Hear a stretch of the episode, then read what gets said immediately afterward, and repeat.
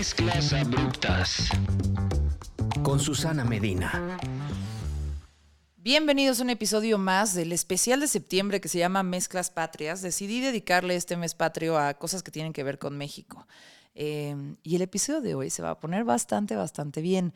Pero antes de empezar con eso, quiero decirles que se, se fijen muy bien cuando sale el episodio nuevo de Mezclas Abruptas, porque usualmente estaba publicando los miércoles, pero ya descubrí que es mejor estrategia publicar antes. Entonces el episodio va a estar saliendo el martes a las cero cero horas para que todos ustedes lo puedan disfrutar. Eh, solo por si ven algo antes ahí o por si de verdad ya no se pueden esperar y necesitan escuchar Mezclas Abruptas, pues que sepan que va a salir un poquito antes y, y desde el martes van a poder darle play. Adicionalmente a eso, eh, ya está cerrando el año. Eh, yo sé que es septiembre, pero esta pro- este podcast va a estar produciendo episodios nuevos hasta el último día de noviembre. Y por ahí quedan algunos temas pendientes que buscar para hacer esos episodios. Entonces pueden dejar todas sus sugerencias en los comentarios de este episodio en Spotify. También pueden dejar reviews en Apple Podcast o en cualquier plataforma de escucha porque ayudan muchísimo en el algoritmo de este show. Eh, pero bueno, recordarles que arroba Mezclas Abruptas y arroba Susi Rein, S U C T Y Rein de lluvia en inglés, son las redes sociales, en todas las redes sociales, para que manden los temas que quisieran explorar, un invitado, algo que quisieran entender mejor o algo a lo mejor que mencionaron en otro episodio y dijeran mmm, esto debería de ser un episodio de Mezclas Abruptas. Se aceptan sugerencias en este punto del año. Ahora bien, eh, pues Mezclas Patrias, que era el especial de septiembre, como que yo quería hablar de México y sin querer terminé siendo bien chilangocentrista y hablamos un montón de la C D M X, eh, pero creo que está bien hablar de lo que conoces y, y, y lo que más vives de este país. Por ahí hay ya tres episodios afuera. Eh, uno es el de Manu Manuti, que es eh, narrador de viajes y fotógrafo, para que lo escuchen. Y hay otro con Anaís Martínez, arroba de Curious Mexican, que se dedica a hacer experiencias turísticas culinarias en la Ciudad de México. Eh, y bueno, hablamos también del festival Arre, que sucedió en el Autódromo Hermanos Rodríguez, sobre corridos tumbados, eh, que eso pues sí es nacional. Es específicamente un poquito más del norte, pero eh, bueno, el festival sucedió en la C D M X y, y nada, hablamos de ese género musical y de la polémica alrededor de eso y de por qué nos gusta. Eh, ese fue con Alex Mendoza, periodista y músico, quien está detrás del podcast Chalino, ídolo de Ballad of Chalino Sánchez, otro podcast de Sonoro que habla de todas las teorías de, la, de conspiración alrededor de la muerte, asesinato de el rey de las, los narcocorridos, Chalino Sánchez. Y bueno, pues incluyen ya toda la historia de los corridos y los narcocorridos hasta llegar hasta el corrido tumbado en ese episodio específico de Mezclas Abruptas. Ahora sí, terminé con todos los anuncios y quiero presentarles al invitado de hoy. Se llama Francisco Arjona. Él está detrás de una cuenta de Instagram que se llama arroba árboles C D M X. Eh, ¿Cómo llegué yo a esa cuenta de Instagram? De entrada, esta es la descripción de la cuenta de Instagram. Información sobre los árboles que habitan en la Ciudad de México. ¿Cómo llegué yo a esa cuenta? Eh, pues mi gran amigo y Jedi Master, Uriel Weisel, eh, a quien ustedes a lo mejor han escuchado en el episodio de astrología aquí en Mezclas Abruptas, me contó un día que pues, lo que él hacía en el tráfico es intentar avisar qué especies eran los árboles que veía en la ciudad, porque seguía arroba árboles C D M X.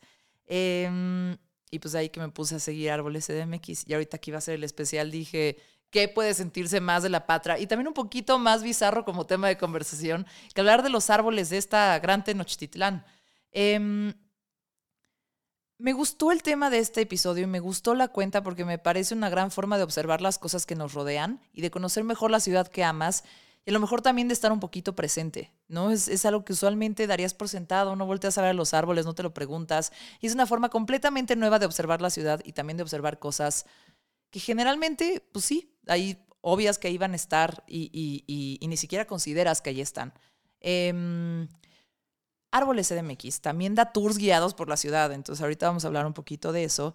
Y bueno, la verdad es que se me hace una chamba medio exótica. ¿Cuánta gente te puede hablar que su chamba es observar árboles, identificarlos y educar a la población sobre estos árboles? Tengo muchísimas preguntas para Francisco Arjona. ¿Cómo estás? Hola, muy bien. ¿Qué opinas de mi gran introducción sobre tu cuenta? Ah, me gusta mucho, me gusta mucho que las personas decidan ver árboles a partir de lo que pueden ver en la cuenta. Eso es como el objetivo, entonces se está logrando, así que... Es una linda historia, ¿no? Alguien que te encontró en Instagram y después dijo, ahora voy a hacer el ejercicio de identificar los árboles de mi ciudad. Y es una gran forma de pasar el tráfico, si lo piensas. Sí, la verdad es que mm. la ciudad está llena de árboles, pero muchas veces no ponemos atención y pensamos que no hay árboles. Sí. Y entonces, eso, poder verla de otra forma, poder empezar a distinguir los árboles, te abre un panorama distinto. Oye, yo tengo un amigo... Eh, griego canadiense eh, que vive en Nueva York y viene mucho, el Dimitri, viene mucho a la Ciudad de México y como que siempre se, se tripea, siempre está todo muy emocionado. Es que tú no entiendes cuántos árboles hay aquí, cuánta naturaleza hay, no entiendes que esto no es normal, las ciudades del mundo no son así. Y como que yo decía, está medio loco, ¿no? Y sí, si vas a Nueva York, está Central Park y ahí hay árboles, pero en la Ciudad de México hay árboles que brotan de entre la, el concreto y la banqueta y de lugares inesperados. Eh, y, y pues nada, hay árboles por todos lados. Como que de alguna forma los camellones y las banquetas lo han conservado en comparación a otras ciudades. No sé si, si a lo mejor no lo estamos haciendo también en la cuestión de preservar especies y ahorita me vas a regañar o algo así. Pero creo que esa mirada como extranjera sobre lo arbolosa, lo frondosa que es la C D M X, pues a mí me costó tiempo valorarlo, ¿no? Son más obvias que están ahí. Yo lo he escuchado también, o sea, sí. Ajá. Me han comentado una amiga de Los Ángeles que tiene una cuenta muy parecida a la mía, que se llama Trees of L A. Ok. Y una vez visitó el año pasado a la Ciudad de México y me dijo que pues, si nos podíamos conocer y todo, entonces la llevé a un tour y se quedó maravillada con la cantidad de árboles y la cantidad de árboles grandes que hay en la ciudad. Siempre hay como esta percepción de que todo es muy gris y que es una ciudad caótica. Ajá. Pero hay ciertas zonas de la ciudad que realmente son muy bonitas, muy verdes, que también tienen mucho que ver como cuándo se desarrollaron. Hubo un, un momento sí. de la ciudad en la que sí se pensaba en el arbolado y otro momento en el que de plano se olvida. ¿En qué momento se olvidó? Como en los sesenta, setenta. Okay. Cuando las grandes migraciones a la Ciudad de México y el desarrollo del Oriente, pues hay una cuestión de espacio. Entonces, okay. la ciudad se empieza a desarrollar desordenadamente y eso implica que ya no haya banquetas.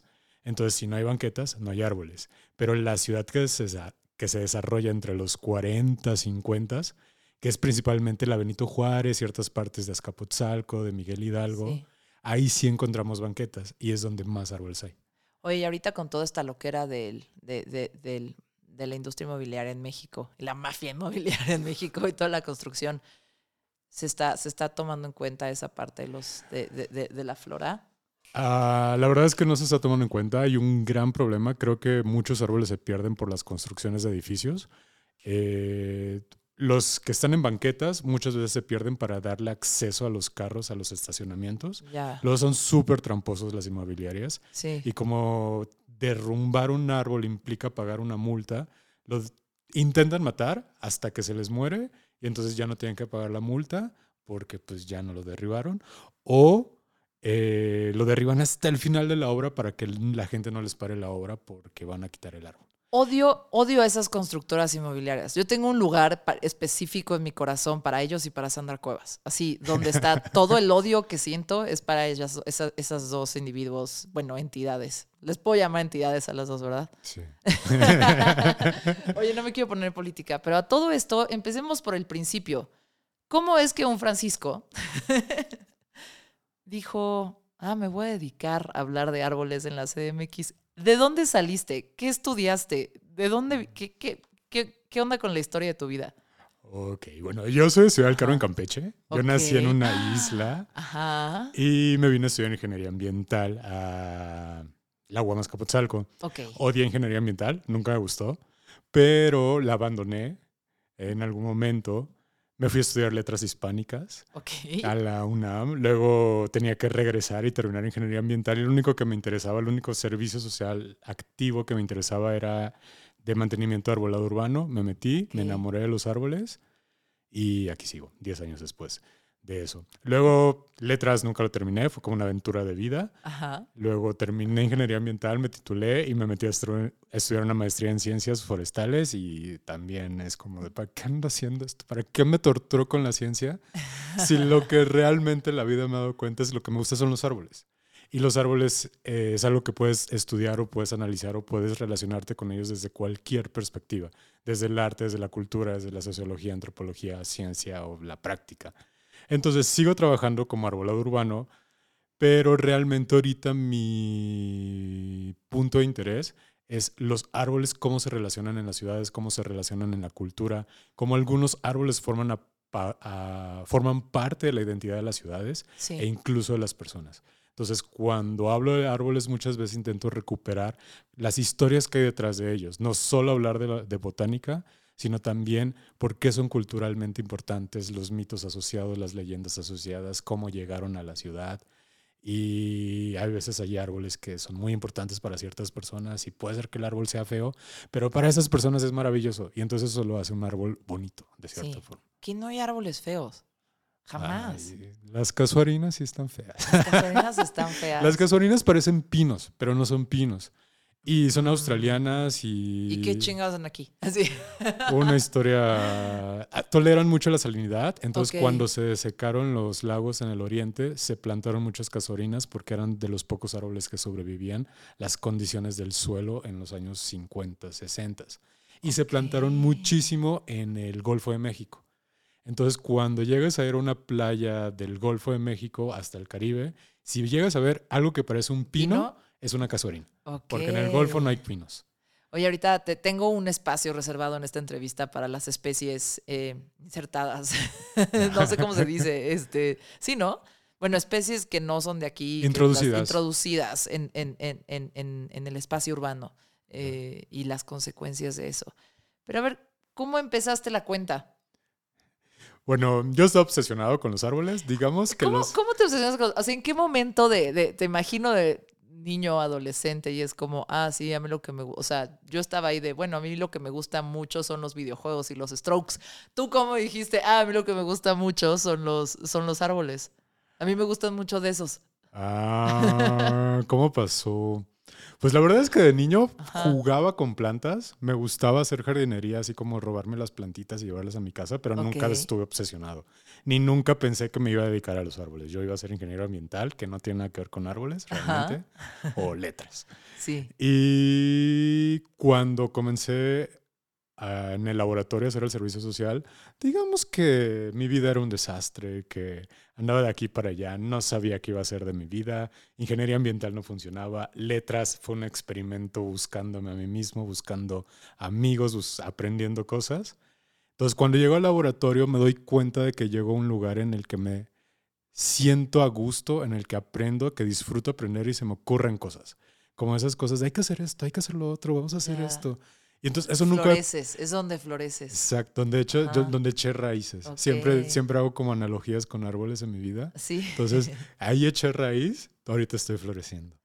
Diez años después. Oye, me gusta mucho, o sea, bueno, te sigo en Twitter y te sigo en Instagram. Eh, me gusta mucho en Instagram como toda la historia detrás de ciertos árboles, ¿no? Cuentas el árbol de la noche triste, ahora noche victoriosa, cuentas así de que explicas qué onda con un fresno, explicas todo, pero tiene mucho de, desde saber dónde ubicaste ese árbol, ¿no? La localidad dentro de la, no sé si también es área conurbada o así, pero la zona metropolitana, pero, pero, pero como que está ahí la locación, el árbol, si lo introdujeron, si sí si es de aquí, cuáles son sus atributos, cuál es también como un poquito la historia detrás de, de, de esa especie o de ese árbol, o por qué la gente lo quiere o por qué le llaman así, como muchísima información que siento que también sí está muy pegado a las letras. O sea, termina siendo muy un gran periodista de arbolitos.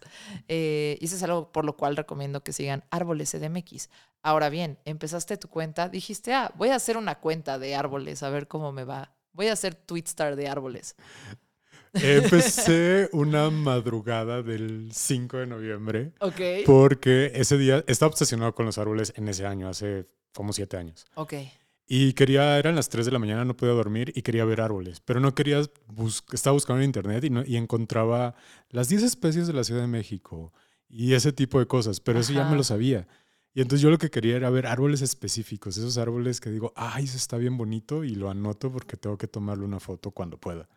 Entonces eso como que ya lo venía haciendo para mí mismo, pero ese día estaba obsesionado y no encontraba nada que satisficiera, ajá, lo que yo quería. Entonces dije, ¿por qué no lo hago yo? Más o menos sé de árboles, me gusta tomar fotos, voy caminando y escribo, veo árboles. Escribo chingón. Y no, en ese entonces todavía no, no, no decía eso, ¿no? O sea, no sabía ni siquiera dónde iba. Lo que hice fue crear las cuentas, sí, a ver si nadie había, tenía como esos nombres. y después yo a saber qué iba a pasar. Okay. O sea, en ese momento ni siquiera tenía un celular bueno con cámara ni cámara. Era así como de, a ver, esto va a pasar, no sé cómo, pero ahorita vemos. Y poco a poco como fue evolucionando, ha tenido como momentos en los que lo abandono, ha tenido momentos en los que estoy ahí muy pendiente, en los que no tengo un buen celular o una cámara para tomar fotos. Ajá. Entonces como que he ido evolucionando, y cuando creé la cuenta en Twitter en la pandemia, creo que realmente ahí fue cuando siento que cuajó el proyecto.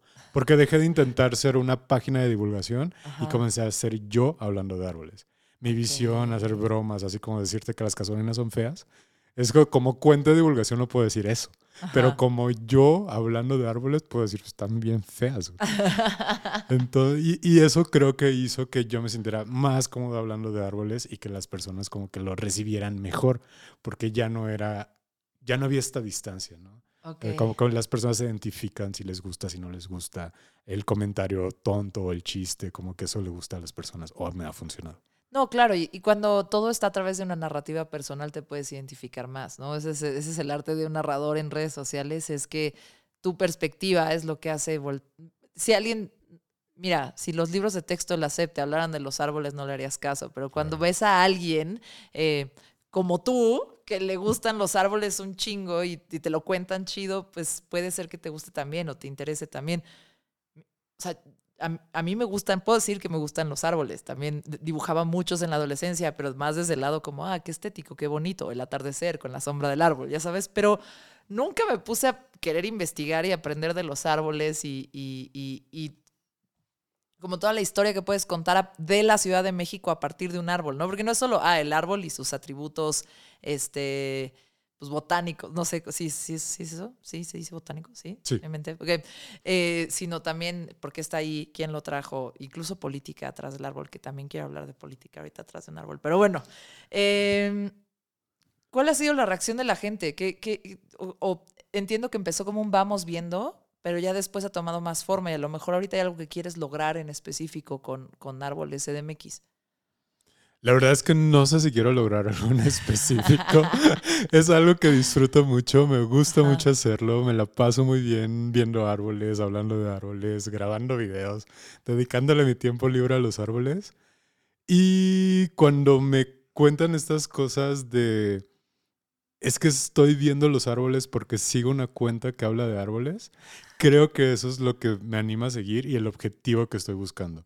Despertar el interés en las personas. Yo siento que no soy el más sabiondo de árboles, uh-huh, pero más bien yo soy la introducción para despertar el interés, y si alguien más está interesado, hay muchísima bibliografía y hay personas que saben muchísimo, uh-huh, pero ¿cómo despertar el interés? Muchas veces las personas que saben muchísimo son las que menos saben cómo despertar el interés y las okay, que son grandes investigadores pero súper aburridos a la hora de platicar con ellos, sí, eh, porque no saben comunicar su tema de interés. Sí. Entonces yo siento que estoy como en esta línea frontal de, a ver, yo te hablo de árboles, te cuento lo bonito que es y ver otra forma, de otra forma la ciudad, aprender a distinguir cosas, pero hay más y esa más información que tal vez te interesa, eh, no soy yo el que te la voy a brindar. Podría ser yo también, claro que puedo hacerlo, pero creo que hay un montón de personas que tienen mucho conocimiento, pero que no están haciendo eso. Ok. Eh, ¿Tienes tours? ¿Haces tours? Sí. Sí. Sí, hago recorridos en... Haces recorridos. Arbóreos. ¿Cómo? En arbóreos. Turismo arbóreo les Turis- sería. Ay, me encanta. El turismo arbóreo. Somos la generación que inventa palabras, ¿verdad? Que inventa conceptos. El turismo arbóreo. ¿Cómo es uno de tus tours? ¿Cuántos tours tienes? ¿Dónde se contratan? ¿Qué, qué, qué, ¿Cuánto cuesta? Eh, he hecho como veinticinco lugares distintos. Uh-huh. Llevo año y medio haciendo los recorridos. Eh, han sido, son en parques o en colonias arboladas. Okay. Los tres que funcionan más, que llaman más la atención, son Chapultepec, C U y Viveros de Coyoacán. Okay. Hay lugares que no funcionan, que curiosamente no funcionan. Reforma es uno de esos lugares que no sirve. Sí, no. Eh, y colonias que tienen como la cantidad de árboles suficientes o un parque que permita recorrer el parque y un poquito más. Okay. Como que esos casi siempre terminan siendo en el sur poniente de la ciudad. ¿Y como cuánto tiempo duran? ¿Los llevas como caminando? Como tres horas. Okay. Siempre digo que dos porque tres horas se espantarían, pero nunca duran dos. Nunca he podido hacer un tour de dos horas porque es, no puedo. ¿Y qué hacen? ¿Están tomando muchas fotos y por eso se tardan? ¿O tú hablas un montón? Hablo un montón de árboles. Me fascina hablar de árboles. Y hay árboles que tienen unas historias maravillosas y veinte minutos sobre el ahuehuete. ¿Por qué es tan importante? ¿Por qué esto? Ajá. ¿Dónde encuentras el ahuehuete más bonito de la ciudad? ¿Cuáles son los más famosos del país? ¿Por qué es esto? ¿Por qué lo otro? ¿Por qué, por qué es el árbol más bonito el ahuehuete? Ese es tu consentido, ese es tu rockstar. No, no, no, mi consentido no sé, me gustan muchos. ¿El ahuehuete que te gusta? La, o sea, ¿qué debo de saber del ahuehuete? Que es el árbol nacional. Ok. Entonces... Hay, y son árboles impresionantes. Son los árboles más grandes que podemos encontrar en el país. En la ciudad también hay unos ahuehuetes impresionantes. Y la verdad es que son muy bonitos. Hay muchas leyendas asociadas a ellos, muchas historias. Sí. E incluso el mismo hecho de que sea el árbol nacional. Creo que el ahuehuete es el árbol fundacional de la identidad mexicana. En el sentido de que en el mito de la, del árbol de la noche triste... Ajá. Eh, Hernán Cortés llora sobre, debajo de un árbol, debajo de un árbol que es un ahuehuete. Porque perdió contra los aztecas. Ajá. Ajá. Entonces, eh, ese mito tal vez durante la colonia fue irrelevante porque no existía la identidad mexicana. Pero cuando empezamos a hablar de la identidad mexicana y de un país independiente que se necesitan símbolos que representen esta nueva identidad, creo que el ahuehuete se escogió como ese símbolo, ¿no? O sea, el sí, hecho de que Hernán Cortés llorara de un, debajo de un árbol y que se identifique la especie y de, se identifique cuál, casi, casi cuál es el árbol exacto, es una historia fundacional de la identidad mexicana, para mí, en mi opinión. Y luego van y le cambian el nombre. ¿El árbol de la noche victoriosa? Ajá. Ay, pues deberían opinas? cambiárselo bien, el tronco de la noche victoriosa, porque realmente el árbol está muerto desde hace cuarenta y tres años. Entonces, sí lo vi en tu Instagram. Era una de mis preguntas. O sea, ya si se le iban a cambiar, tenían que decir tronco. Sí, sí, sí ya, ya okay. La madera ahí para la, la, la chimenea. Oye, eh, pero tú crees que, o sea, a ver, yo, yo estoy completamente de acuerdo en como de repente renombrar y quitarle crédito a personajes de la historia que no fueron chidos. O que a lo mejor pues también habla de abusos y de muchísimas cosas que derivará de, de, de, bueno, todo lo que derivó de la conquista que ya sabemos. Pero también por otro lado, no sé si el nombre es como el más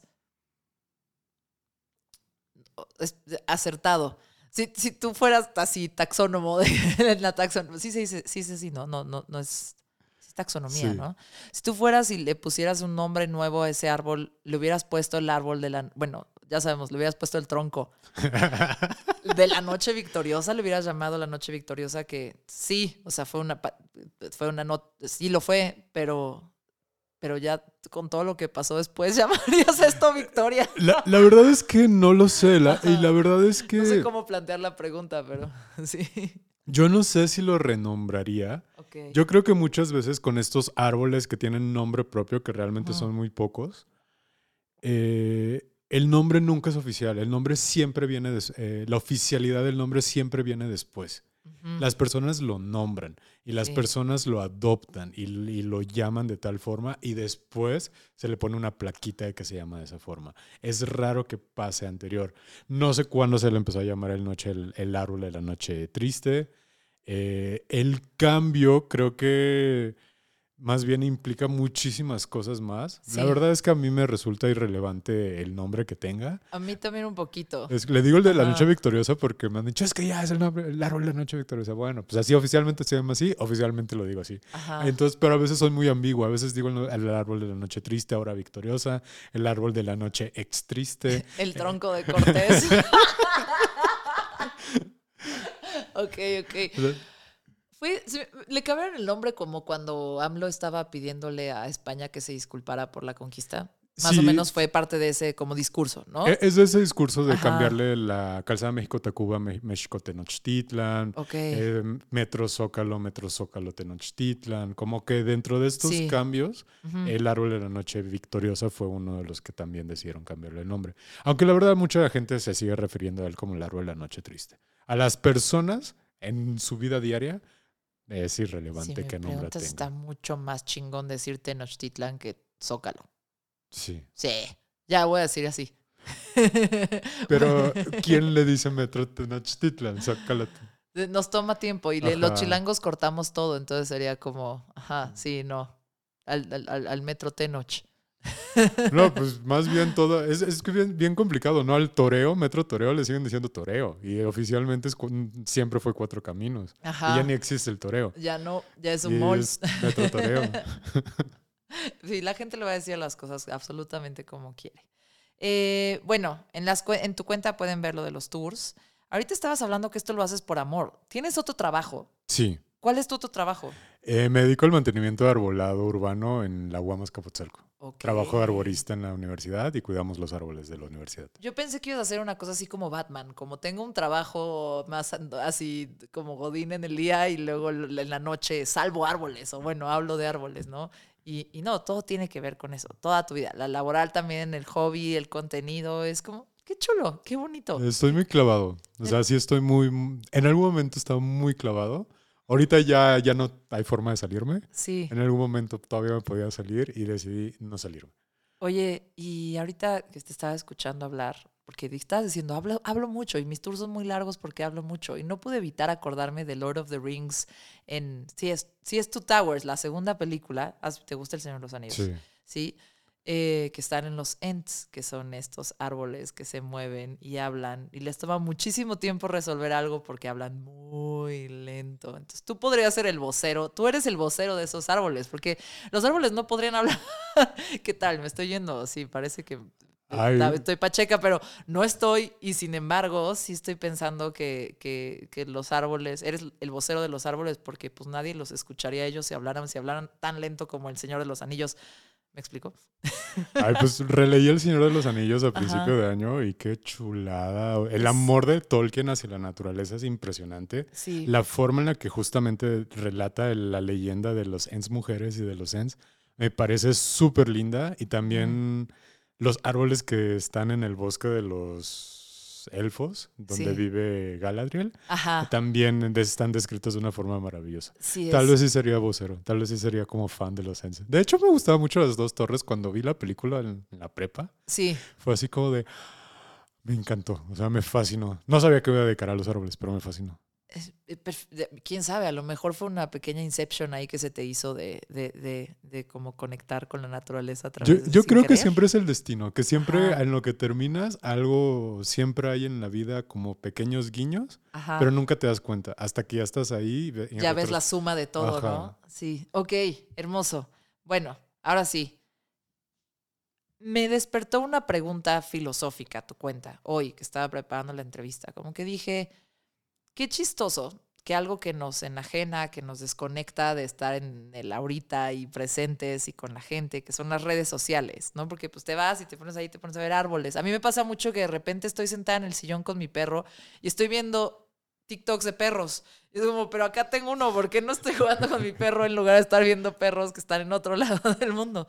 Y, y como que tiene esta cosa, que estás viendo árboles en las redes sociales, eh, pero lo que se me hace bien lindo y que se me hace como un triunfo de la naturaleza sobre la tecnología es que una cuenta como la tuya te hace volver a fijarte en tu entorno y lo que, ¿sabes? Como lo que nunca me hubiera fijado, ahora me estoy fijando en esos árboles. Y no sé cómo ves tú esa relación con las redes sociales y cómo lo llevas, cómo lo entiendes. Eh, te lo digo más desde una cuestión de cuando tu trabajo se vuelve en las redes sociales es difícil no estar ahí más del, tra- del tiempo que ya de por sí todos estamos. Eh, y nada, quisiera entender tú, tú cómo lo ves. Ah, yo creo que las redes sociales cambiaron mucho la forma en la que las usamos en la pandemia. Como no Ajá. podíamos salir, todos nos volcamos hacia las redes sociales y de repente empezaron a surgir creadores de contenido de absolutamente todo. Ajá. De una forma en la que tal vez existía antes, pero que tal vez no le poníamos atención porque no estábamos encerrados. Entonces, con la pandemia, sobre todo lo noté en Twitter, surgió algo que se llamaba el Twitter verde, o que yo le llamo el Twitter verde. Como todas estas cuentas que hablan de plantas de interior, de lechos, de abejas, de mariposas, de orquídeas, todos expertos en un tema en específico. Durante la pandemia empezaron a crear cuentas o durante la pandemia nos encontramos y muchas personas encontraron estas cuentas porque necesitaban estar al aire libre. Y como no se podía salir, entonces se volcaron a las redes sociales como una forma de llegar, de ver más. Y okay. cuando se termina la pandemia, hay personas que dieron ese paso de, ok, ya vi en redes sociales, ahora ¿cómo lo hago en mi vida diaria? Y entonces creo que ahí es cuando entra este, lo que me comentas de que sí. yo estoy volteando a ver a la ciudad a través de redes sociales cuando me podría quedar solo a nivel de redes sociales. Pero creo que la pandemia del encierro nos hizo relacionarnos con el, el entorno de una forma muy distinta. Okay. Valorar mucho las áreas abiertas, los árboles, el salir. Y entonces empiezas a, a descubrir la ciudad de una forma o a ver la ciudad de una forma en la que tal vez antes no la veías. No todos, claro, pero para ciertas personas que están dispuestos a ver y que quieren ver más allá, creo que sí les pasó.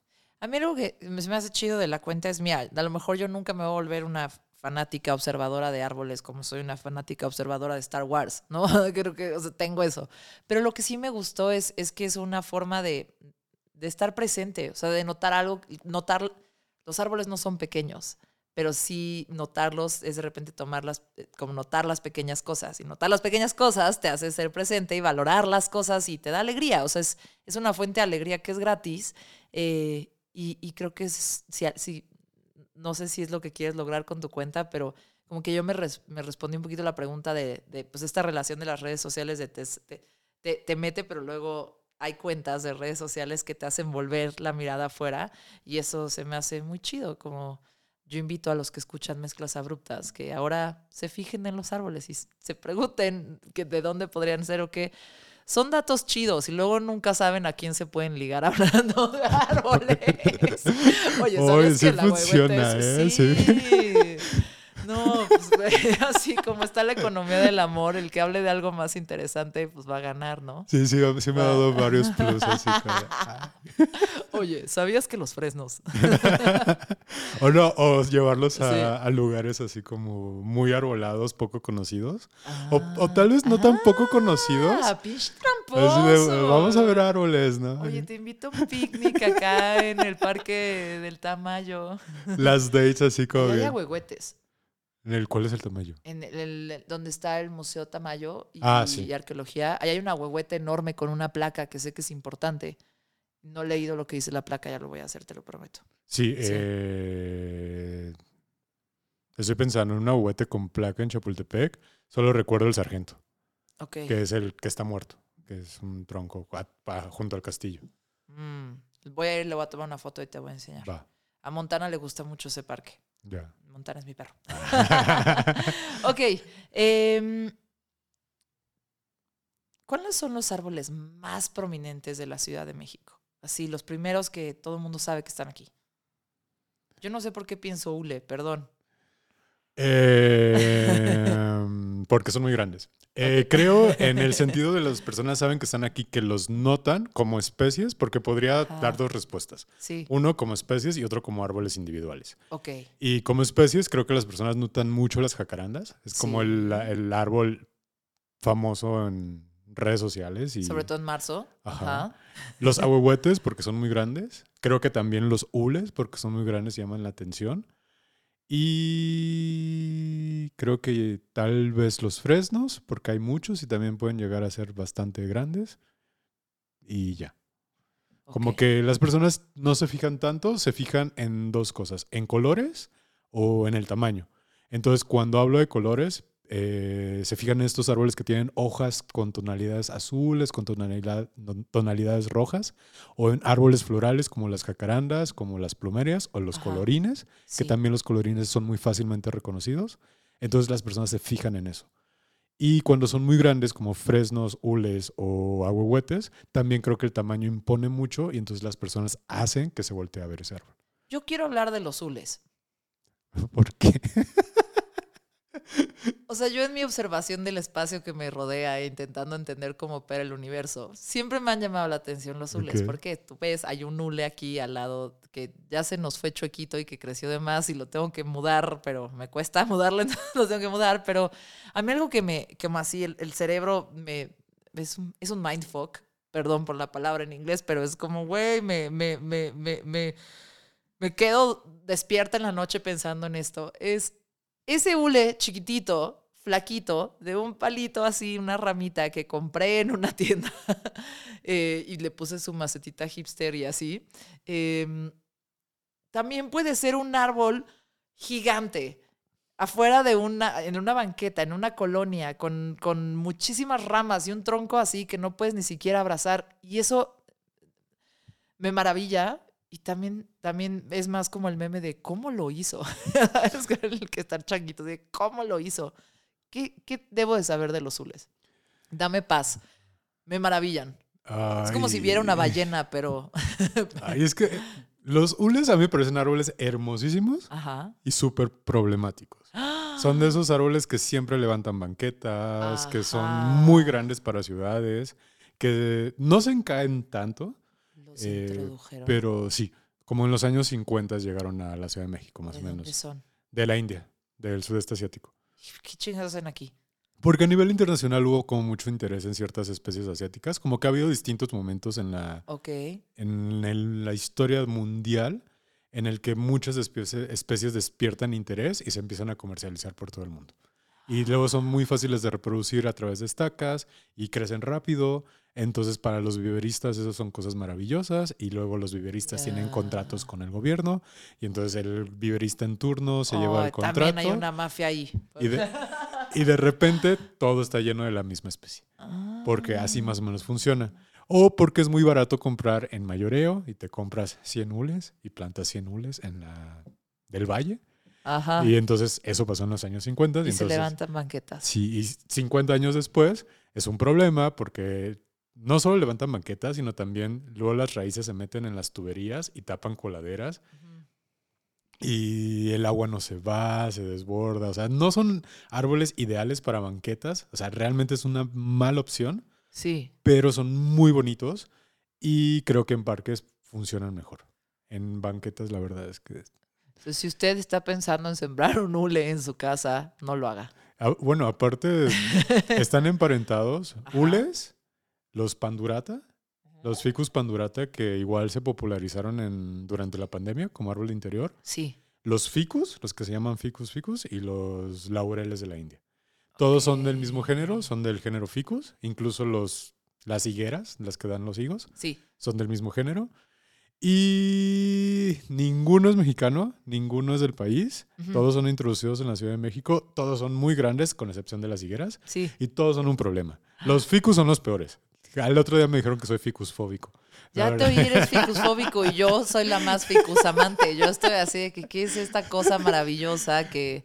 Puede ser ese flacuchín, pero puede ser el tronco más grande de, no, de la cuadra. No, ajá, pero aparte son muchísimo más interesantes de, de lo que te estoy contando, porque sí, los higuitos que dan, los frutos, ajá, que son muy parecidos por dentro a los higos que comemos, se polinizan con una avispa. Entonces, para que haya polinización y produzcan semillas, una avispa entra dentro del fruto. Y la avispa nació en otro fruto que tenía flores adentro. Bueno, es, más bien es, no es un fruto, sino es un, una estructura reproductiva que se conoce como cicono, que tiene florecitas adentro.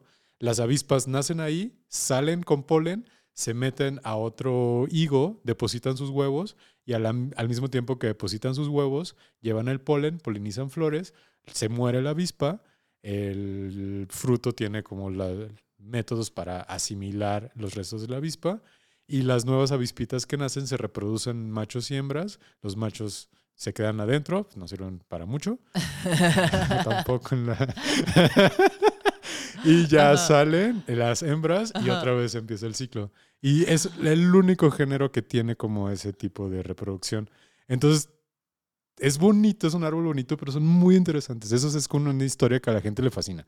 Es como un dato que llama mucho la atención, porque no lo concebimos. Es como una avispa se mete al fruto. Oye, ahorita, ahorita cambiándote un poquito el tema, pero no, estabas hablando de, de que de repente hay árboles o plantas que se ponen de moda de cierto lugar y globalmente se empiezan a consumir. Y esto no está de mi escaleta, pero es una pregunta. No sé si es una pregunta o es un comentario. Hace, hace unos meses fui a Costa Rica con una amiga a conocer, ¿no? Que su, que su viajecito alrededor de, de Costa Rica. Y una cosa que me di cuenta es que muchas plantas que estaban ahí en nuestros... Hicimos un poquito de senderismo y en nuestros paseos, muchas plantas que estaban ahí son las plantas que a mí me vendieron en la Roma Condesa para mi casa. Y dije, ah, con razón no se dan, güey. Es otro pinche clima que hacen en mi casa. Y se me hizo muy chistoso porque son las plantas también que si ves ilustraciones de cuentas de Estados Unidos, son las, cuentas, son las plantas que están ahí, ¿no? Como las plantas de moda. Eh... La verdad es que me lo pregunto, o sea, como tengo por ahí varias plantas que vi en Costa Rica y jamás he visto en la naturaleza en México, eh, que yo no sabía que eran, a lo mejor son de Centroamérica o a lo mejor son a partir de, ya sabes, Chiapas, Oaxaca y no y lo incluyen, pero, pero es eso de lo que me estás hablando un poquito, como que se pone de moda una estética o empiezan a comercializarlas de cierta forma, entonces ahora todos tenemos begoñas costarricenses. Sí, sí pasa mucho. Como que ajá, hay modas tanto en plantas de interior como sí, en árboles urbanos. Entonces, las modas pueden estar determinadas por que la especie es nueva, pero usualmente lo que más se fijan las personas es mmm, los colores.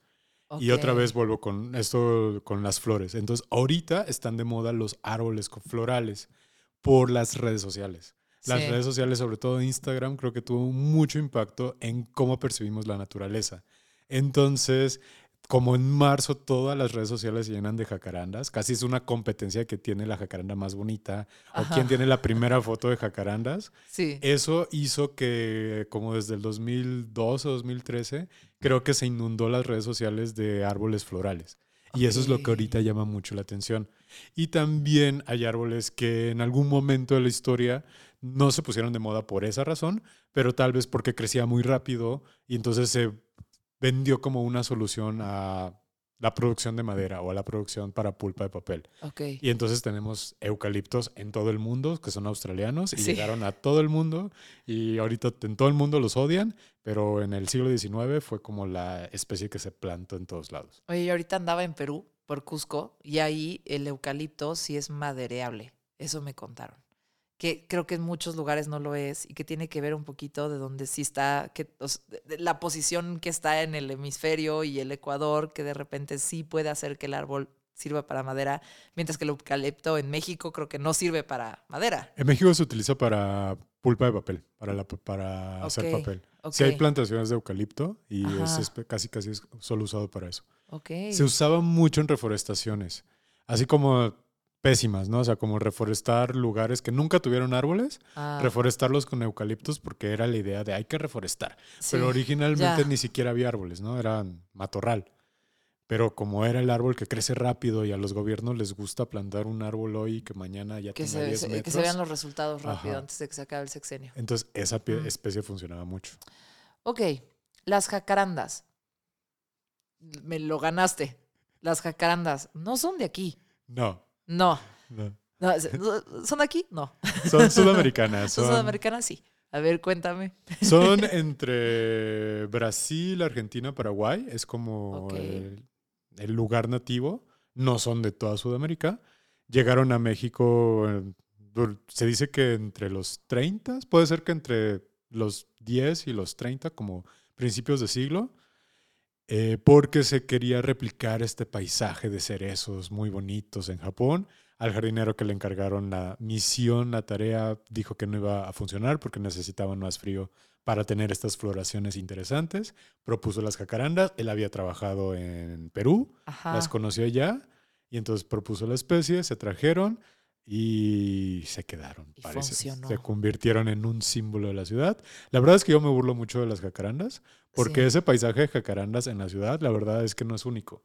Es el paisaje de, de Buenos Aires, en Johannesburgo, en Sudáfrica, en Australia también hay ciudades que presumen. A lo mejor es que acá somos chingos más, entonces se suben chingos más de fotos. Sí, sí, es, eso muy probablemente tenga que ver. Es por densidad de población que se hace la densidad de publicaciones en social media. Sí, ¿sí? Aparte, bueno, en Sudamérica y bueno, en to- todos los que mencioné son mm. de...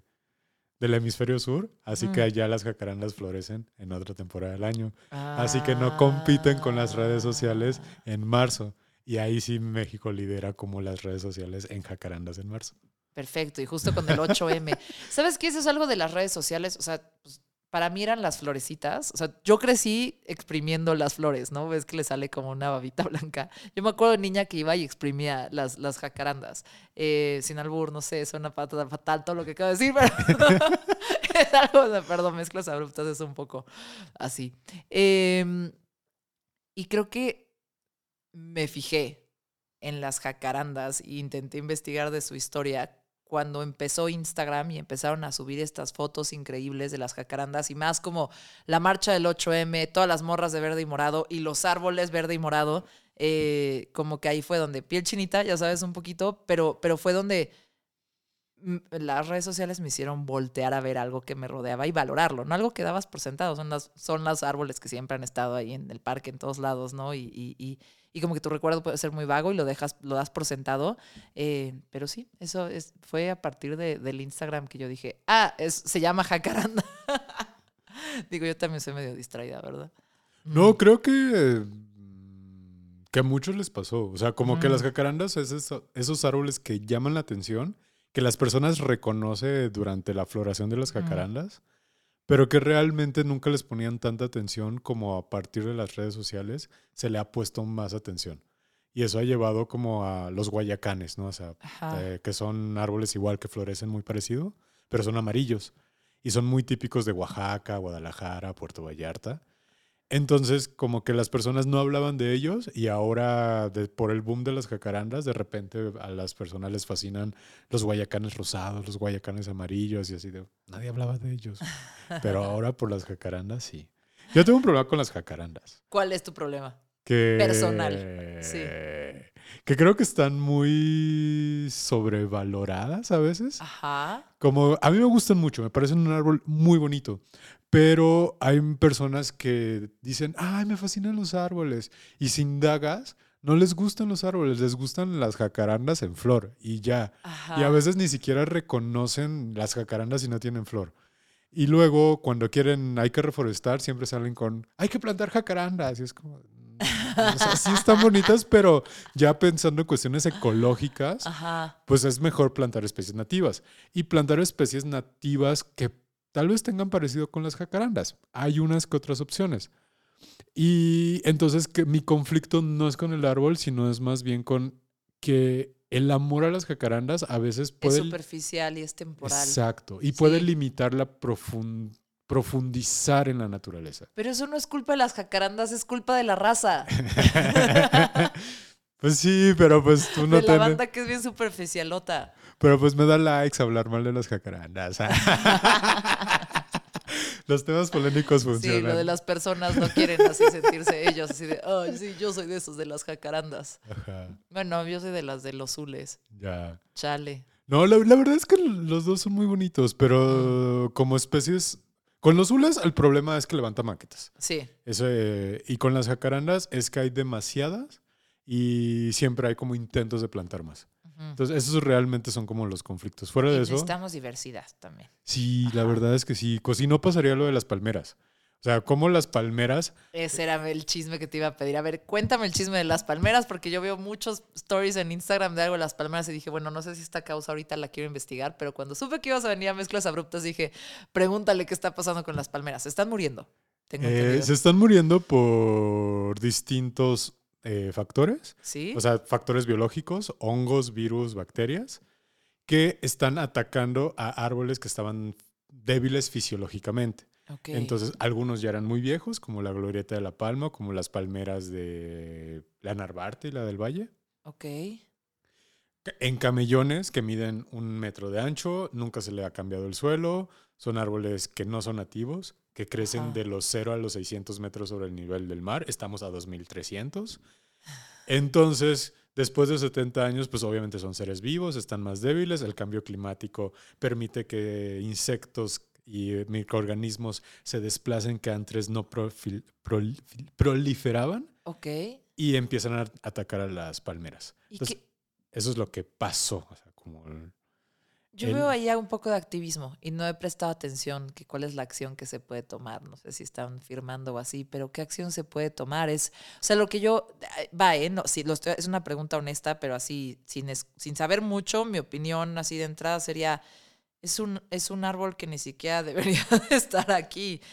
Y seguramente hubo mucha falta de planeación de dónde se iban a, a, a colocar, y ha habido mucha falta de mantenimiento y cuidado, como lo de que no les han cambiado la tierra y están en un camellón chiquitito entre microbuses. Eh, como puedo entender todo eso, no es el ciclo de la vida. También es el... No me cancelen, nada más. Eh, ¿Tú qué opinas de eso? ¿Qué se puede hacer? ¿Qué se puede hacer por las palmeras? Nada. Uh-huh. O sea, la verdad es que es muy... A veces son, dedicarte a eso te hace tener así como de, güey, nada. Sangre no, fría, o sea, ¿para pa qué sufres? Por, se van a acabar. Bueno, genéticamente hay palmeras más resistentes que van, a, que van a sobrevivir, y tal vez esas palmeras resistentes puedan tener hijos resistentes y no se va a acabar la especie. Pero eh, cuando se plantaron las palmeras, las palmeras llegaron durante el Porfiriato. El Porfiriato es uno de los momentos de gran introducción de árboles exóticos, de árboles de otros países, porque el mundo estaba globalizándose y Porfirio Díaz estaba volteando a ver hacia Europa. Entonces hubo, trajeron muchísimos árboles. Okay. Pero en su momento de más fama fue en los cincuentas, cuando se plantaron para emular el paisaje de Los Ángeles. De hecho, Polanco es como ese lugar. Polanco y la Narvarte, ajá, que tienen como estas casas estilo californiano, sí, con palmeras. Sí. Eh, se trajeron justamente para emular ese paisaje. Nunca se pensó que setenta años después iba a haber una plaga y que se iban a morir. Podrían vivir casi doscientos años en su lugar nativo. Aquí es difícil que lleguen a eso, obviamente las condiciones son distintas. Ajá. Eso sí es parte del ciclo de la vida. Tarde o temprano la glorieta de la palmera de la glorieta de la palma, ajá, se iba a morir. Okay. Eso era inevitable. El problema es que en la forma en la que están muriendo es tan notorio, tan impactante, que de repente, si no habías pasado por Molière en tres años y de repente pasas, ya no hay ni una palmera. O pasas en Diagonal San Antonio en la Narvarte, ajá, y quedan... Y todas están muertas. Y, y las siguientes tres cuadras... no hay ninguna palmera, y yo pasaba diario y todas las veía, y de repente en dos años se murieron. Eso es súper trágico y súper impactante. Y para las personas que crecieron ahí, es una pérdida de casi casi tus recuerdos, ¿no? O sea, si fuiste niño y jugaste con los frutitos de las palmeras y te y con una vara de la sí, palmera... exprimías jacarandas como yo. Ajá, y ya no están, y ya no, ajá, hay palmeras, ese recuerdo ya se quedó, o sea, ya se queda como un recuerdo que no se va a poder replicar. Es como perder algo, ¿no? Se pierde un paisaje de la ciudad, se pierde un momento histórico, pero al mismo tiempo, eh, pues las palmeras, este no es su lugar nativo, entonces si se van a morir, pues es parte de, y aprovechar la oportunidad, si se puede decir que se puede aprovechar un, una oportunidad de algo que ha sido trágico, para mejorar las cosas, para mejorar la situación. Y la, la planeación de, de, de, de los árboles que tenemos. Que no se está haciendo. No se está haciendo. No. Ahí es donde estamos armándola de pedo.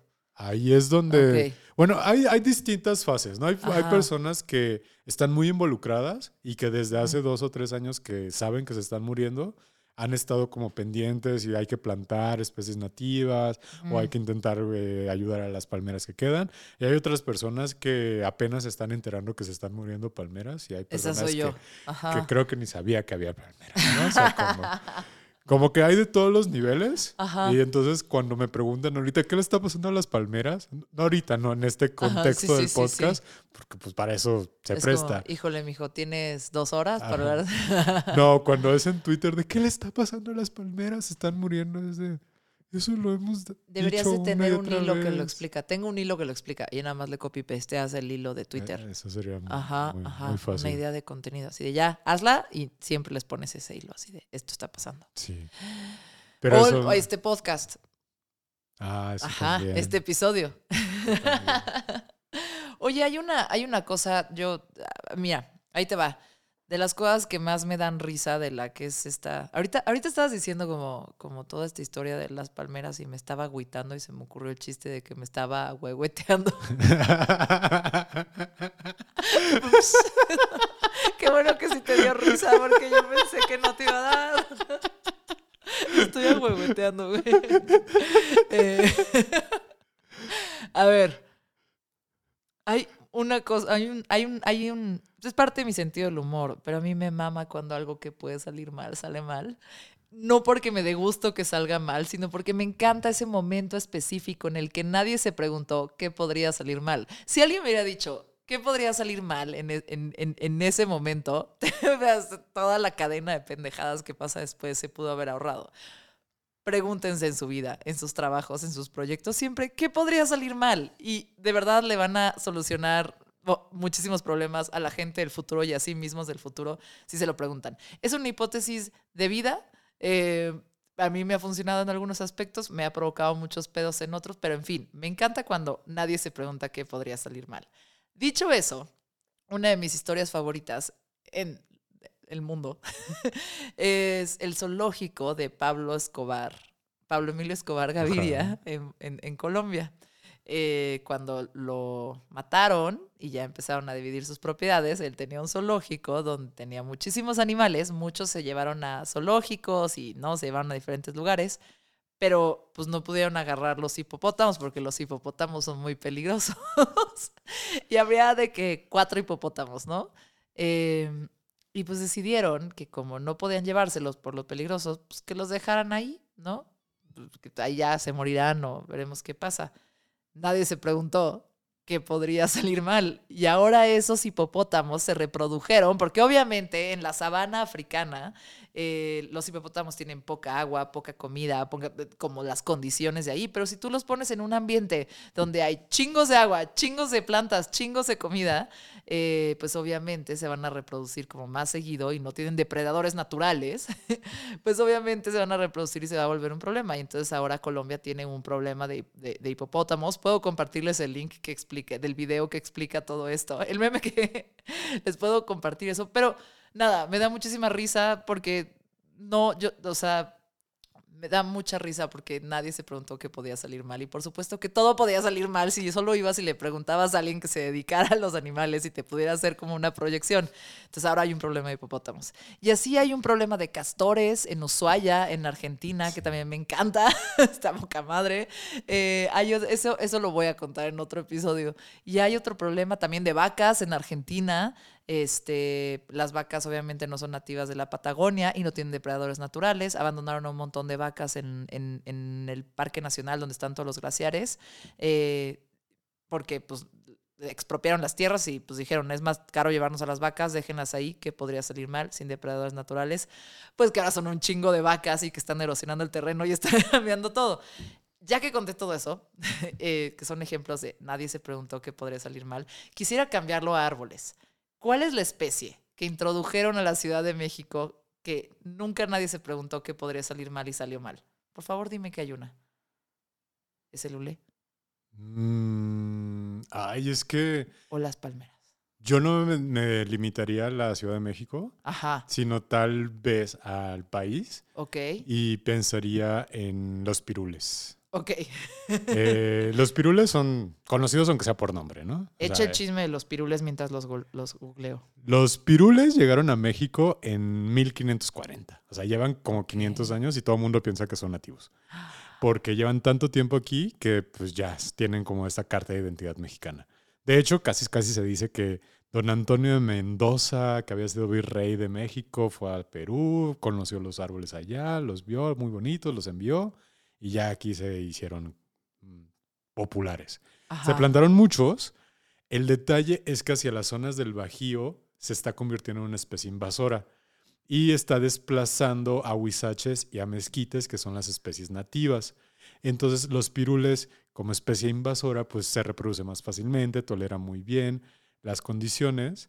Y estar desplazando especies nativas de árboles implica también que insectos que se alimentaban exclusivamente de mezquites o de huizaches ya no encuentran, exactamente, ya no encuentran alimento, ya no encuentran dónde depositar sus huevos o dónde vivir.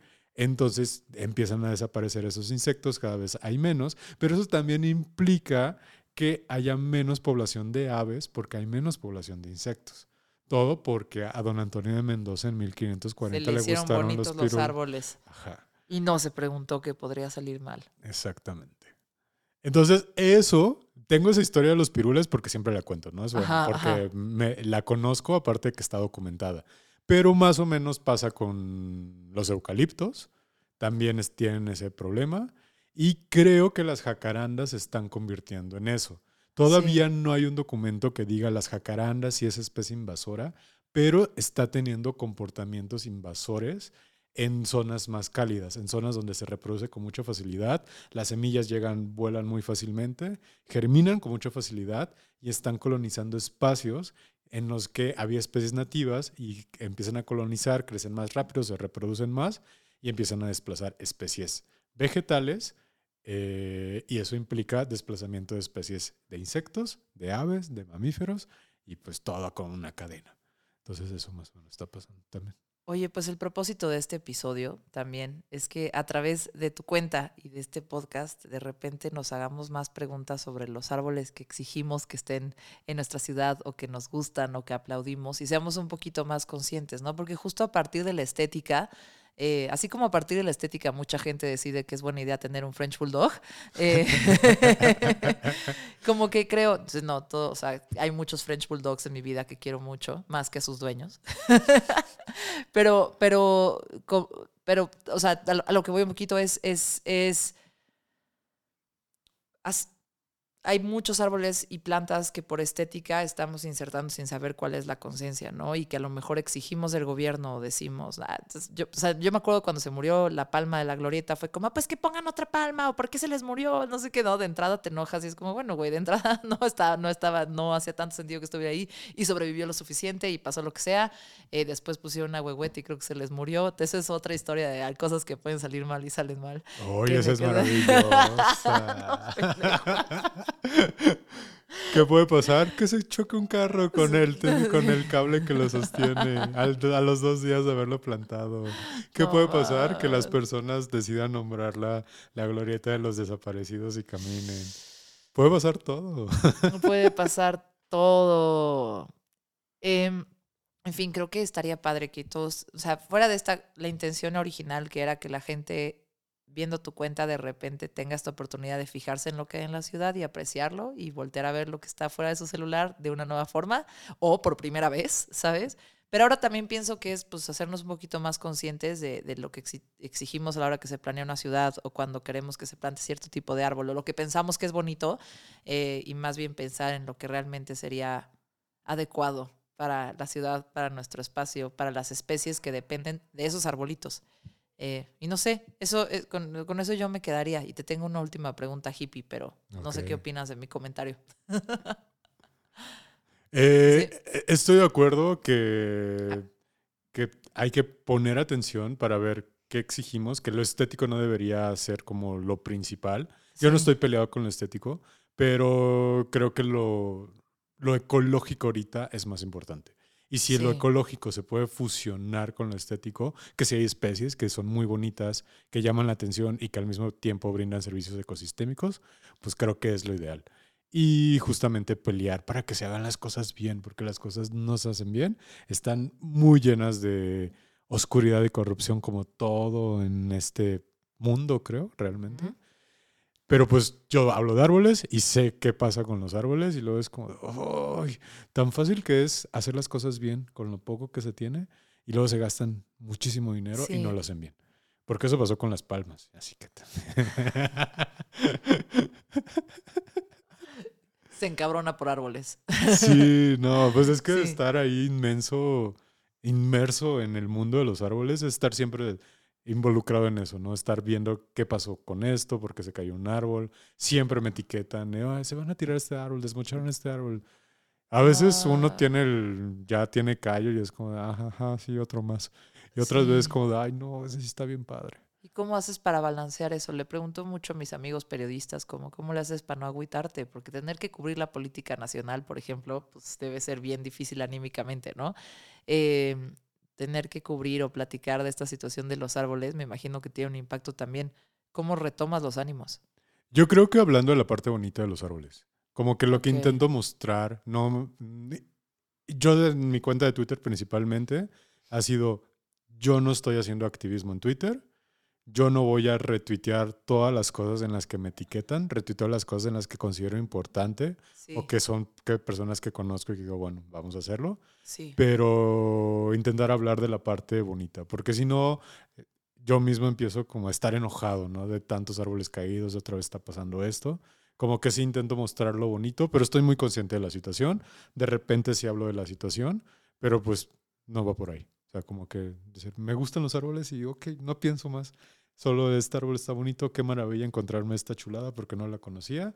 Al lado hay un árbol muerto, ah, no te veo. Entonces, así voy a veces. A veces veo el árbol muerto y no veo lo que está al lado. Entonces, hay días buenos, hay días malos. Bueno, ahí te va, me voy a poner esotérica. Ok. Ya es la última pregunta de este Mezclas Abruptas. Okay. Ahorita me quedé pensando en los Ents del de, de Señor de los Anillos, ¿no? Eh, que son estos árboles, para los que no han visto o leído El Señor de los Anillos, son estos árboles que viven en el bosque pegadito a Isengard, eh, que se mueven y que hablan y que son estos entes milenarios que cuando hablan les toma muchísimo tiempo hablar, como que sus palabras son muy largas y entonces llevan así hablando cinco horas y solo han podido decir sus nombres. esa, esa es una escena de Lord of the Rings. Eh, y ahorita estaba pensando que a lo mejor les toma obviamente tanto tiempo hablar porque el tiempo es relativo y, a lo, y ellos llevan tantos años en la tierra, tantos años de que un árbol, cuatrocientos años de ser de su tamaño, que obviamente el tiempo es diferente y a lo mejor van a hablar un poquito más lento. Pero además han estado tanto tiempo y pues más sabe el, el, el, el diablo por viejo que por diablo, más sabe el árbol por viejo que por árbol. Eh, Como que ahorita me quedé pensando que están llenos como de sabiduría, de todo lo que han observado, de presenciado generaciones, de, de observar el mundo, de ser parte del mundo, ¿no? Así nosotros somos tan parte de un árbol como el árbol es parte de todo lo que te rodea. Eh, y, y nada, me estoy poniendo acá medio, medio trippy, pero este es mi punto. Están los Ents. Por otro lado, yo voy con, de repente a unos, a unas, a unos hikes, de, a unas actividades de senderismo con unos como pues, muy hippies, que parte de la terapia es ir y abrazar un árbol. Y la verdad es que yo digo, está raro, pero pues, está padre, ¿no? Lo vamos a probar, mira, vamos a probar de todo. Eh, pero hay esta parte como de, pues, abraza la filosofía, de, ¿no? O sea, abra, abraza la sabiduría, como el consuelo de la tierra, como conéctate con whatever, ¿no? Eh, y pues yo no sé si lo que sirve es de repente como si afrontar tus sentimientos o realmente abrazar a un árbol. Eh, pero justo tú, que los observas, que los amas, que los conoces, que conoces su historia, y no solo conoces como la historia específica de la especie, pero su historia en función de nuestra sociedad y nuestra ciudad, y ¿sabes? Eh, hasta la política detrás de cada árbol. Eh, tú que conoces eso, en esta parte un poquito más espiritual de ir a abrazar árboles, ¿dónde te encuentras? ¿Cuál es tu opinión? ¿Que he abrazado árboles? ¿Has abra- Una, primera pregunta, ¿has abrazado árboles? Sí. Dos, ¿crees que este mame funciona? No, ya, en serio, o sea, ¿cómo, cómo piensas de la práctica? ¿Qué opinas de la, la práctica? La, la verdad es que hay esas sí, pre- preguntas que no sé cómo abordar para no herir sentimientos. Ah, Venga, tíralas. No, o sea, yo te estoy diciendo entrada, a mí no va a herir mis sentimientos porque es algo que yo he hecho. Me da risa, me parece raro. Yo me Como burlo. Que siento que es un vehículo de una cosa, pero dices, bueno, ya estoy aquí, lo voy a hacer y sacas algo bueno porque pues al final es algo que busca energía positiva. No, no, no, no, no, no le está haciendo. No son meditaciones alienígenas de fantoches, no sé. Yo me tiendo a burlar. Ahora déjate ir. También déjate como en esta idea ir. Muy new ajá, age de ajá. Conectar con la naturaleza, abrazo un árbol. Y es así como de, ay, no mames. Pero ajá. La verdad es que sí he llegado a abrazar árboles porque es que estoy al lado, lo veo, me parece tan bonito y es como... Estás hermoso. Estás bien pinche y chulo, ven. Ajá, ajá. Como que sale en ese momento. Pero no voy por la vida abrazando árboles. Okay. Conozco amigos que sí van y, ay, bonito. Ok, cada quien puede creer en eso. Yo no soy tan espiritual en ese sentido, y, pero sí lo he hecho. Sí. Lo... Hay árboles que no quieren que los abracen. Eso también es cierto. Eh, nunca abraces a un árbol que se llama Chichén. Okay. ¿A quién no hay? Ajá. Son muy de la, del sureste ajá. Porque te pueden lastimar toda la piel, te pueden quemar toda la piel. Entonces yo siempre me burlo de cuando veo gente hablando, abrazando árboles ajá, así ajá, de güey. No mames. Yo me burlé de mí misma, lo tengo que aceptar. Es que resulta extraño, pero la verdad es que sí hay una sensación bonita. Cuando abrazas un árbol que tenaz abrazarlo, ajá, que dices, qué bonito está, lo quiero abrazar, sí se siente algo. No voy, te digo, no voy por la vida abrazando todos los árboles. Hay árboles que me parecen feos y que... A las no. jacarandas no las abrazas y no abrazas a... ¿Qué huele el otro feo? ¿Sabes qué? Las casuarinas. Esas sí las son casuarinas, horribles. Esas no las... Sa- ¿Sabes a veces que ajá, en lo que sí me he visto que es como de... Creo que estoy acariciando al árbol. Ajá. Sentir la textura de las hojas. Pero ese ah. sentir en el que es como de esto ya no estoy sintiendo... Fajando con el árbol. Casi, casi, ¿no? Así como árbol. Sí, sí, sí. Arborerotismo, erotismo arbóreo, así como de, ah, qué bonito. Se puede llamar el episodio así, erotismo arbóreo, bajando con árboles. ¿Te tendrá clics? Eso sí, eso sí lo he hecho, o sea, como de sentir tanto sí. la textura que es como de, esto ya parece más caricia que otra cosa. No sé cómo, no, no lo racionalizo, ¿no? Es como sí. algo que hago y ya. Yo siento que va a haber mucha gente allá afuera queriendo amar algo en este planeta como tú, armas a los ablo- como tú amas a los árboles. Está lindo. Sí. Felicidades. Muchas Hashtag gracias. Felicidades. Oye, pues algo más que quieras decir, fuera de síganlo en arroba árboles C D M X, este, ahí está toda la información, también están los tours, pero algo que a mí se me ha olvidado decir que para ti es importante. Mm, no sé, la verdad es que traigo en mente un árbol. Ajá. O sea, ahorita que hablamos como de los árboles en la ciudad y estas especies introducidas y mencioné a los ahuehuetes, eh, a veces le hago publicidad a, a unas especies de árboles nativas. Okay. Porque yo soy de la idea que la Ciudad de México no existiría sin los árboles, gracias a los ahuejotes principalmente, que son los que están en Xochimilco. Ok. Que estos que ves como alineados, así como muy modestos, sin tan, sí, tan sí, frondosos. Sí, sí, sí. Esos Son utili- como unos flacuchinos ajá, hacia arriba. Ajá. Esos se utilizaron para, la crea- para hacer las chinampas. Entonces, la Ciudad de México no existiría sin las chinampas. Y las chinampas no existirían sin los ahuejotes. Entonces, la Ciudad de México no existiría sin esos árboles. Y resumir la historia de la Ciudad de México a eso es... A mí me voló la cabeza cuando hice esa relación, porque fue de, claro, esta ciudad se le debe a, a, a un árbol, ¿no? Es el árbol fundacional de la ciudad. Es el primer árbol urbano que existió. El primer árbol de banqueta, cuando no habían banquetas, cuando solo eran chinampas, ajá, fueron los ahuejotes. Pero la misma ciudad tiene sus árboles, todo un misticismo alrededor de los ahuehuetes. Entonces también esos son, son los árboles, creo que los más importantes para la Ciudad de México. Uno representa la fundación física y uno creo que tiene que ver con esta idea espiritual de la ciudad. Y entonces eso me parece como muy bonito, de que la ciudad realmente mantiene una relación con los árboles que muchas veces no la pensamos. Y, re, y retomo lo que hablamos al principio. A veces pensamos que es una ciudad gris, que es una ciudad que no tiene verde, que no ponemos atención. Y luego a través de miradas extranjeras podemos revalorar como ese verde. Incluso yo, yo que no nací aquí, ¿por qué yo, un campechano o cualquiera, le está hablando a los chilangos de sus árboles, no?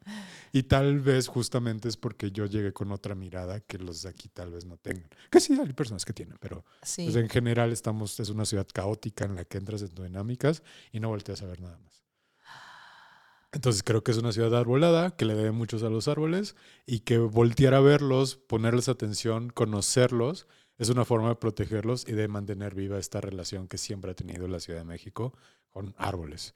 No con todos, no con los ficus, no con las jacarandas, no con los eucaliptos, pero que ya son parte de la historia. Aunque diga que pinche árbol problemático, que árbol feo, son parte de la historia de la ciudad.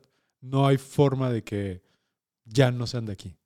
Entonces, eso creo que, con, que quería decir, ¿no? Que la ciudad realmente tiene una relación muy estrecha con los árboles. No puedo mejorar lo que acabas de decir de ninguna manera, entonces con eso se va a ir Mezclas Abruptas. Muchísimas gracias por venir, Francisco. A ti por la invitación, por la plática. Ah. Te darás cuenta que me gusta hablar de árboles. Sí, mucho. Adiós. Mezclas Abruptas con Susana Medina. Sigue o suscríbete a este podcast para recibir un nuevo episodio cada semana. Deja una reseña. De preferencia cinco estrellas. Excelente servicio. Y si quieres seguir la conversación, busca arroba Mezclas Abruptas. Mezclas Abruptas. O arroba Suzy Rain. S U Z Y. Rain de lluvia en inglés. En Twitter o Instagram. Mezclas abruptas con Susana Medina.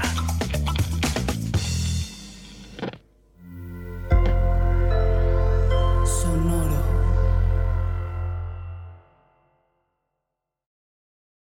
Hola a todos, es Dani Di Giacomo, la voz de Deja el Show. Tu espacio para tener conversaciones no convencionales y salir un poco de lo mismo. Todas las semanas tenemos un episodio nuevo, así que deja de aburrirte mientras manejas, cocinas, limpias o haces ejercicio. No te pierdas Deja el Show en todos los jueves. With Lucky Land Slots, you can get lucky just about anywhere. Dearly beloved, we are gathered here today to... Has anyone seen the bride and groom? Sorry, sorry, we're here. We were getting lucky in the limo and we lost track of time. No, Lucky Land Casino, with cash prizes that add up quicker than a guest registry. In that case, I pronounce you lucky. Play for free at Lucky Land Slots dot com. Daily bonuses are waiting. No purchase necessary. Void where prohibited by law. eighteen plus. Terms and conditions apply. See website for details.